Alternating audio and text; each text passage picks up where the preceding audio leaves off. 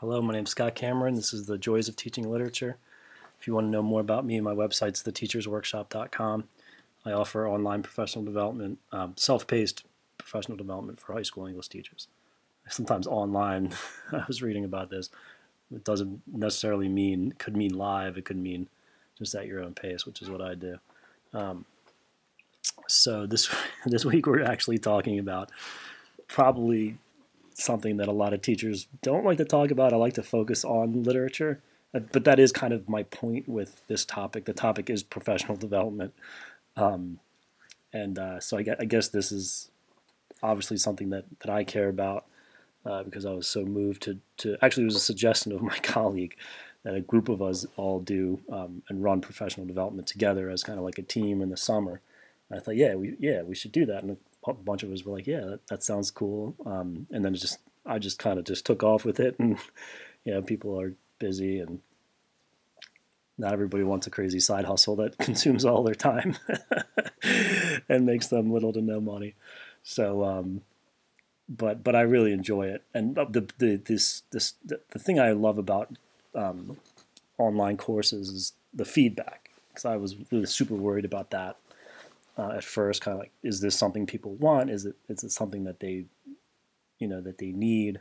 Um, is it is it worthy of their time? Because I I know that that's probably the biggest complaint with a lot of teachers with professional development is just they could be they could be spending their time doing something else, lesson planning, great, especially if you're an English teacher, grading essays, reading novels. You know that there's always there's a big push now. I'm sure this has been around for a while to you know update the curriculum with newer texts and poems, short stories. Uh, so there's always something new to read. Of course, that takes a lot of you know if you're going to really teach it, literature is really difficult to kind of wrap your head around. So a lot of effort and just thinking about it and how you're going to not only just thinking about the literature and how to teach it, but also uh, how you're going to deliver that lesson to the class and making you know and make it into a meaningful and fun activity and all that.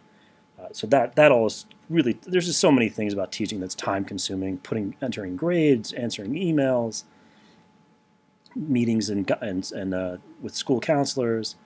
Uh, there's just countless numbers. And, you know, don't even mention that we have friendships, at, you know, sort of collegial friendships uh, that we develop with our colleagues, um, where we just want to chat with people and, and, take a break and have lunch. but it is just it's a mad rush. Like the school days, you've got to make copies. Um, not so much anymore that everything's virtual, but even now, like we don't have to make copies anymore, but we have to put somehow make a sense of our lesson plans where it, it's doable online. Um, kids might not have the book, for instance, all these different things, challenges that we're, we're facing now with, with online learning. Um, there's just, there's never enough time. And this is, I think, always the main complaint with any kind of professional development and just in general is when, when are we going to have time to collaborate? And actually, my school does a fantastic job well, of, doing two, two things. Um, one, allowing students to collaborate. We have a common break period uh, in the middle of every day. And so if it's nice outside, the kids go outside. Even when it's cold, I see kids kind of just getting fresh air, going outside. Um, there's a lot of student groups that meet during that time. Um, I run a group called uh, Homeroom Broadcast, where we broadcast the news and announcements and celebrations at the school, celebrate the culture of the school uh, through a broadcast. Uh, so we meet during that time. So people are just kind of running around doing different activities, meeting with their teachers, in conference, um, you know, catch up on, you know, if you have to like meet with your teacher over work that you're missing, kind of establish a plan with your teacher, that kind of thing. So that's really great. Um, and then it's also there's also a weekly one uh, once a week we meet, uh, or we just have time to meet, either as a department or with our with our students. Um, and that's that's a time that we can collaborate and just kind of talk and lesson plan. Or if there's anything on the agenda for what we want to accomplish that year, uh, we have that time built into the schedule. So that's really really great, um, and we're lucky that that we have that and people trust us with that time. Um, so it can be it's either something where you actually get a break, because sometimes, you know, you, you have your break period early and late or something like that. It's nice to actually have a lunch um, or it's time to, like I said, catch up with a student, do conference, uh, something of that nature. Um, but yeah, professional development is so for that reason, I think, and because teachers are teachers, right? We are good at delivering material, and we we've been doing it for years, right? So we plan out every single minute. We know the transitions. We know, you know, how to kind of establish time uh, boundaries, if you will. Where okay, you have five minutes left on this activity, and you know exactly how long the activity is going to take. You know exactly when the bell is going to ring. So you're like, okay, let me tweak this thing here because I got three minutes here. Uh, we're just masters of time. it's, it's just like thing that all the of all the different things that we didn't think that we'd become good at. you know, time management is like something that definitely learn uh, in the first few years of teaching how to just uh, make that make the rhythm of the class like you know both you don't want to make it too crazy where you're like just moving relent- with like a relentless speed and it's like too much too stressful but you also don't want to just you know lose five or ten minutes here and there because of whatever's going on in the school or you know there's always like an ability for a teacher to kind of like rein things in and okay that was fun but like let's get back to work and do this here. So we to kind of stop to have fun at different points but also keep on task and, and really use every single minute. You, you know I, I really value my my time you know th- my students time and my time in class because it's all about not sending work home, right? I'm teaching every single minute in every single class because I don't want my students to take home work. And so I, I really try to take advantage of every single second that I get with them uh, so that it's not like, oh yeah, go ahead and take take some extra time and do that at home because we because we messed around for 10 or 15 minutes in class, right? That's not fair.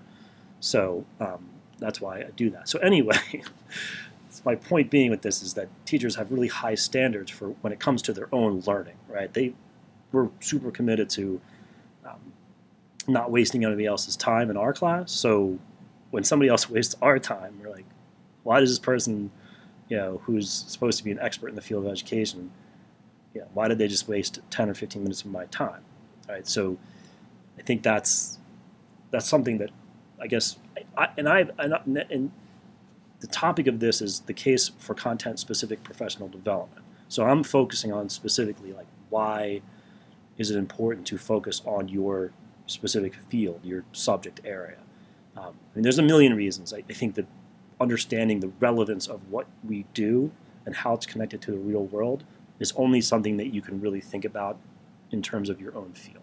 I, sometimes there are things like you know, there's been really good ideas over the years. Teachable moment, project-based learning, problem-based learning, um, the student-centered classroom. There, has been really revolutionary ideas that, that go across all um, subject areas. But when I sit, when we try to do it sometimes, when I, we have activities where it's like, okay, you know, sit with somebody not in your department because you form these kind of cliques, right? So it's like, okay, you know, work on this question, but with somebody who's not in your, part, your department. That's sometimes what I hear is like, this would be nice in history class, but as a chemistry teacher, I'm trying to figure out what this means for me, and it just doesn't.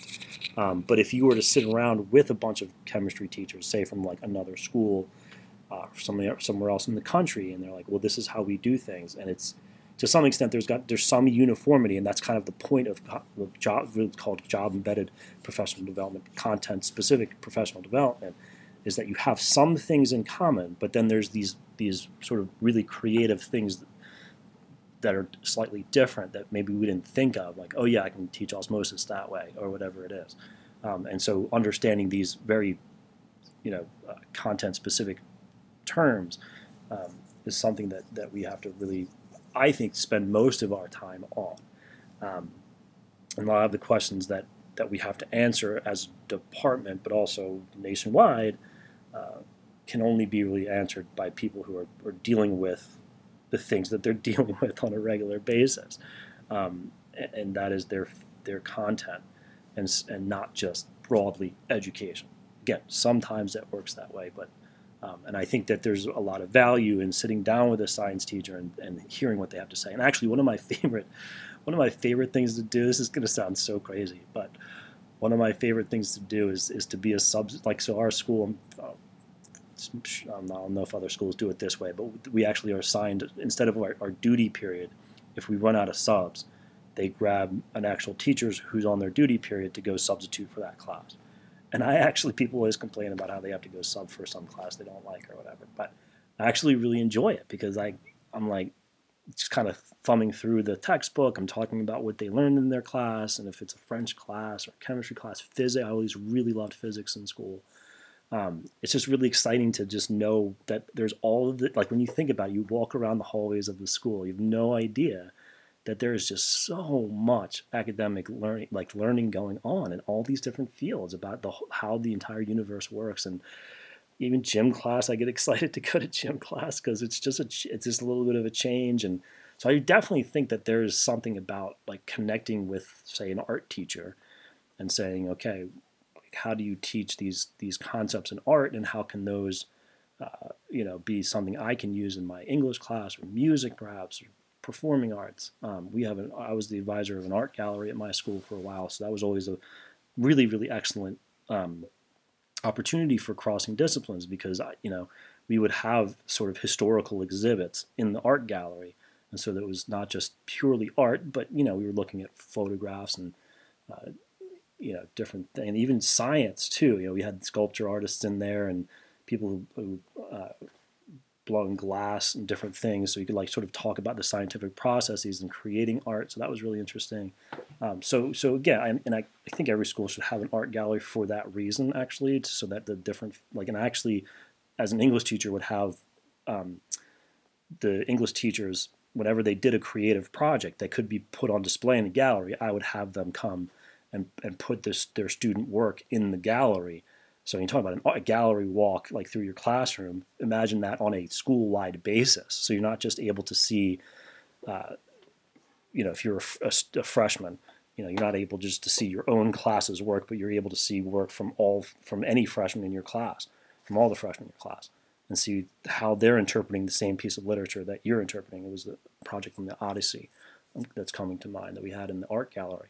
Uh, so that's a really powerful thing. And think about the ways that like a science teacher could use an art gallery, right, uh, as a way of displaying work, and, and again on that school-wide basis. So you know, you're looking at the so because you just studied the Odyssey, you're looking at something that somebody did uh, that's related to the same assignment or book that you're doing. But then a senior can come in to the art gallery and like, oh, what's what's the show? You know, what's going on down here? And they can you can kind of look back on the Odyssey as like you know this piece of literature that means a lot to you back a couple years ago and, and kind of get a fresh perspective uh, on that that piece of literature. So you know there's just a lot of opportunity uh, you know for cross disciplinary professional development. But like I said, I think uh, the the most important um, prof- professional development we can do is in our content area and with teachers who are who are dealing with the exact same issues that we're dealing with uh, learning communities were a thing for a while,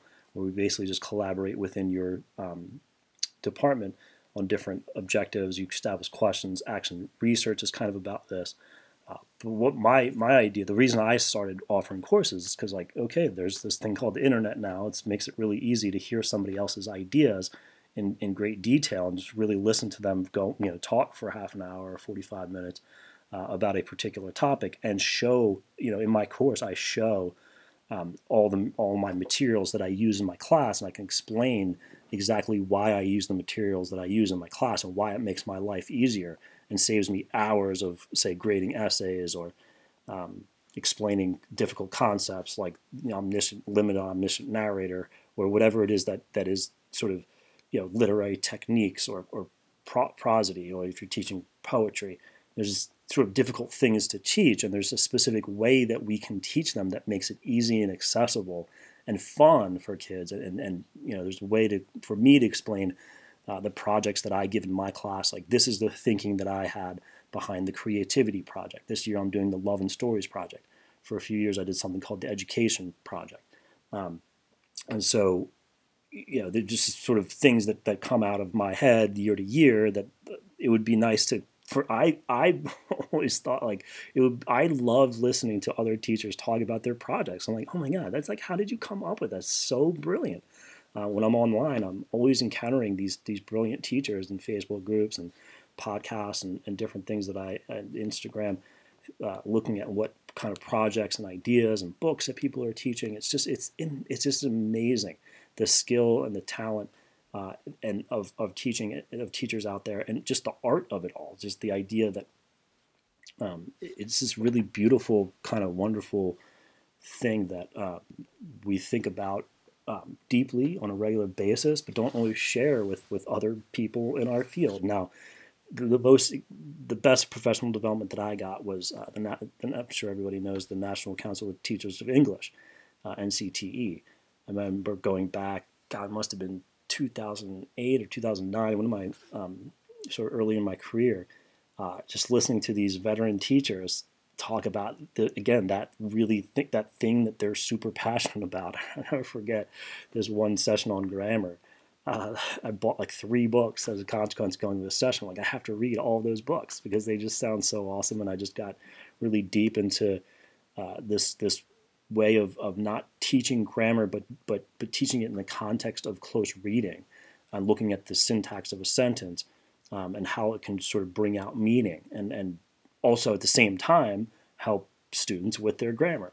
Um, so I just thought, man, that's like just so brilliant. Like I just, like, you know, that early in my career, I just never thought of doing things that way.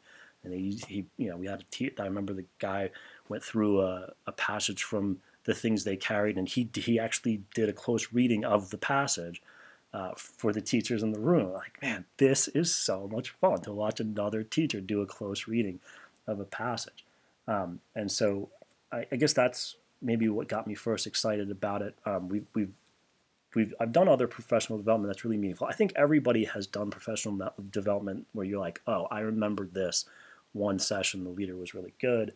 Um, they did. They talked about X, you know, X, Y, and Z books, uh, something like that. You know, we did one, um, how to read a sentence and how to write one was really good. So we sort of broke the book into into chapters, and each set of teachers kind of covered a different chapter and, and talked about how they could how they you know, basically created lesson plans out of the book. Um, and so that was exciting too. So, th- so there's just everybody has those those experiences where they just learned a tremendous amount. They they ha- they've you know worked on something that they could actually use in their classroom, not just some philosophy or some like we should do things this way and and not really know what that means for a lesson plan. Right? It's like a unit plan um, where you can revise and change a lesson. Um, you know, it, the broader the idea or the philosophy, the less meaningful that lesson plan is going to be, right? But if you see somebody talk about a novel that they teach and talk about why they love that novel and show you passages from that novel and talk about how they, they teach in the novel and how they make it easy for, like, I talk a lot about how I try to make it really easy for kids to read. For instance, I, I have my kids uh, read an entire novel independently before we start to read it. So we don't go chapter by chapter uh, we just I just give them as much time as I possibly can, uh, usually four to six weeks. It dep- you know it depends on the, on the unit that I'm at and uh, the projects I'm doing, but try to give them at least four weeks to read a novel. And uh, I collect a, a, set of notes on, that they take on those novels. Some people do journals, some people do reading checks. There's just a lot of different uh, techniques that are specific to our field that are important to learn about. And so that's basically why I offer started offering the class. It's like, all right, so online, not only not only can you take my class online at your own pace, but you can also download um, you know as much material that I think is meaningful for any teacher taking my class. Um, some of the stuff I sell on Teachers Pay Teachers, but I just kind of give it away for free in the course. Uh, and I in the in in my on my screencast, I can show you the handouts as I as I bring them up. And so you know, in reality, you could be you know I could give a PowerPoint and stuff You're sitting at the back of the room, kind of squinting your eyes at the PowerPoint. And of course, you can share links and different things like that. But it, I think it's really, you know, kind of a personal experience to actually see the handout that I'm talking about and and and actually, you know, kind of understand it on the level where I'm I've been thinking about, you know, how I've changed my approach. I can explain to you you know trial and error of my life you know the, the mistakes i've made along the way and how i learned and uh, i talk about course feedback and how to get feedback from students to improve you know your course and, and how I've done that. So and I can just tell stories from the class, different things like that. So that's what I think is, is really really valuable. Um, so all right, so I'm gonna I'm gonna start. That was my really long introduction to this topic. I'm going to start now. So, most of us teachers became teachers because we loved being students. Maybe we didn't love being students in every class, but we definitely looked forward to talking about literature. I remember losing interest in some classes like geometry or in college meteorology. some things about meteorology that I still loved, uh, namely the beginning when the teacher said, you know, you can't predict the weather. and I thought, wait, so why am I taking this class? It was kind of a joke, but anyway. Um, but it but I didn't take in, it wasn't that I lost interest because I didn't get it, uh, but it was because I didn't look forward to it. Right? There's a difference between, uh, you know, liking a class because you're good at it, but also liking a class because you're you're excited to to go and and to be there, uh, and to really soak it all in. I took some interest in, in education courses because we're all sort of required to do that in college, but only when it was called Methods and Issues in Teaching English. Only when those courses were about teaching literature did I really get excited. Of course, it's important to be, you know, to understand different philosophical things with education, but I was really excited to get to sink my teeth into what I was going to be doing on a daily basis with literature. Now, after some years teaching, I realized that my love of learning about literature turned into a love of learning about how to teach literature, how to light a fire under a student. Earlier in my earlier in my career, I loved watching the strategies and, and techniques of other teachers in action. I'm sure every teacher did this as either in, in student teaching or their first couple of years of teaching, just watching other teachers teach, and that was a really exciting process for me. Uh, I think a lot of districts are continuing to do that, even for veteran teachers which is really important, I think. Um, when we talk about effective strategies in education, some of the conversation applies to any classroom, but most of the good stuff, the useful stuff, applies to the English classroom. When we mull over questions concerning technology, diversification, uh, equity, or pro- project based learning, we learn the most from teachers in our content area who face similar challenges and share similar academic vocabularies. English, like other subjects, evolves and changes with every year that goes by. Teachers must reconsider their curriculum and rethink how students grasp ideas and use new technologies. There is no shortage of great speaking and writing that comes in the form of essays, podcasts, video poems, movies, songs, news articles, speeches. There's a lot to keep track of, and so professional development should allow give us that time to sink our teeth into all of the different things related to language and literature in the world. I also think there's value in exchanging ideas with teacher and other in, uh, teachers in other content areas, but it's most fun to hear from the English teachers in our building, and now that there's so many people online from other parts of the country. A few years ago at a restaurant, I overheard two English teachers. This is kind of a weird experience, sitting there eating my pizza, my wife, and at the next table over, they're talking about these two female teachers are talking about teaching Romeo and Juliet. And I just laugh. Like I'm like telling my wife, like I could probably go to that table and just talk for hours about teaching English with them and all the different things they do. All the you know, we probably had so much in common. Um, and I and I thought about all the questions I could ask them about like what's your favorite poem, what's your favorite novel, right? We could have really engaged in a, in a great conversation just because I knew that they were English teachers. I've encountered so many ideas online and in person about how to get student in, students' interest in the literature.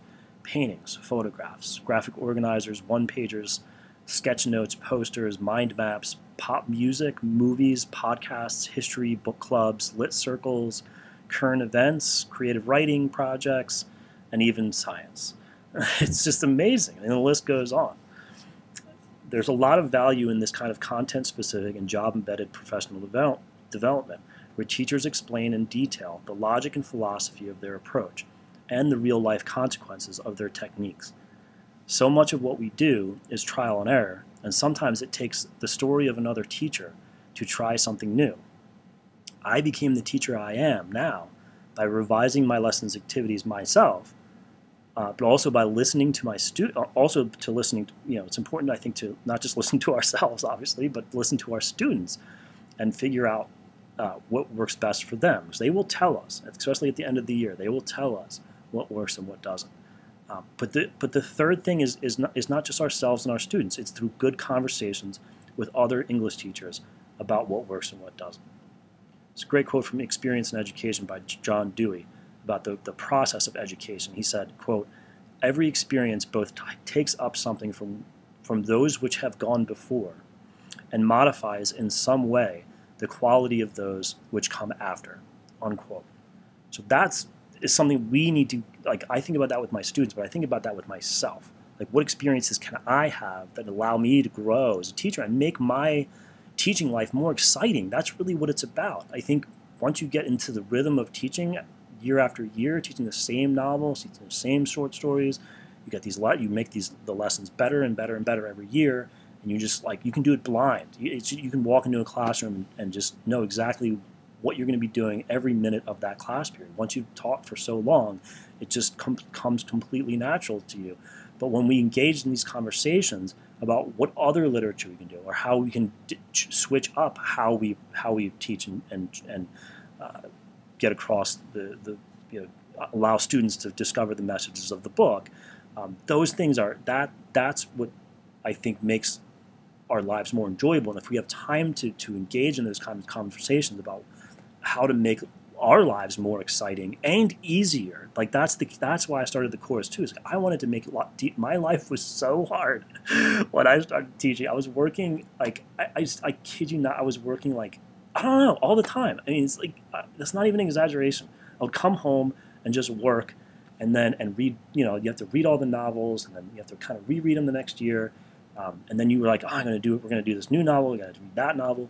Grading the essays, just not having any idea what a good lesson plan looks like. So you're always working on your lesson plan.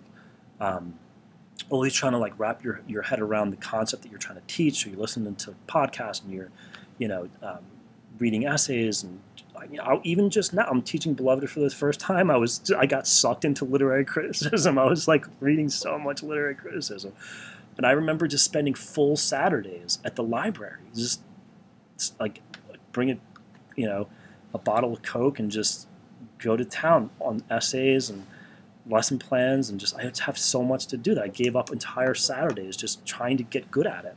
And I look back on those experiences and I'm like, man, I, I just wish I had a course like that I give where I can just listen to a teacher that's been doing it for a little while, that has been through what I, what I went through, um, and is able to just give like really solid advice. Now, obviously, we go to our colleagues for that kind of stuff, but I think it's that that those that advice sometimes you know get, it runs dry because you see those people every day and they can only give you so much of their time really. I mean think about it right? You don't want to take up somebody's time like you know again nobody's got time to do anything so we don't we're not going to give up time to just walk somebody through all these things.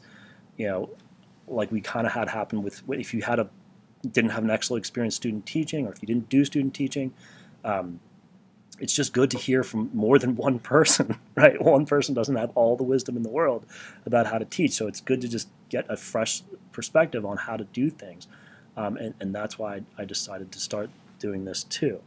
Um, it's, it's no easy task to guide students toward finding personal and political meaning hidden deep inside the words of literature. A single mind should never be tasked with mastering all the responsibilities that come with teaching the most important and powerful literature in the history of the world. It should be given, it should be a given that when teachers find a free second to f- reflect on their job, that they get to participate in practical professional development that allows teachers to learn what exciting things are happening in other classrooms around the country. An easy thing to do now that we have the internet we can listen to stories that will answer all of our questions. if you've been listening to my podcast, you know I'm a fan of just like listing questions because I just obviously as a teacher, it's just my favorite thing to do is just to lay a question down on somebody's plate for them to eat up. Um, what novels do children love year after year? What contemporary novels belong in the canon? How can we get students to love poetry and prosody? How can we make symbolism relevant and not just an exercise in literary futility? How is old literature still relevant in today's world? What does project based learning look like in an ELA classroom? What is the literary value of movies, songs, speeches, and essays? What kinds of visual art or graphic organizers actually help students to analyze language and think critically? What makes students willing to open up and be honest about how they feel and what they think about themselves and the world. What makes them willing to share stories and engage in deep conversation? How do we avoid motivating students with grades and encourage them to love reading and writing? What kinds of writing assignments get students excited to express their perspective and understanding of reality? How can literature help students rethink the world they live in and demand a better one? Thanks for listening.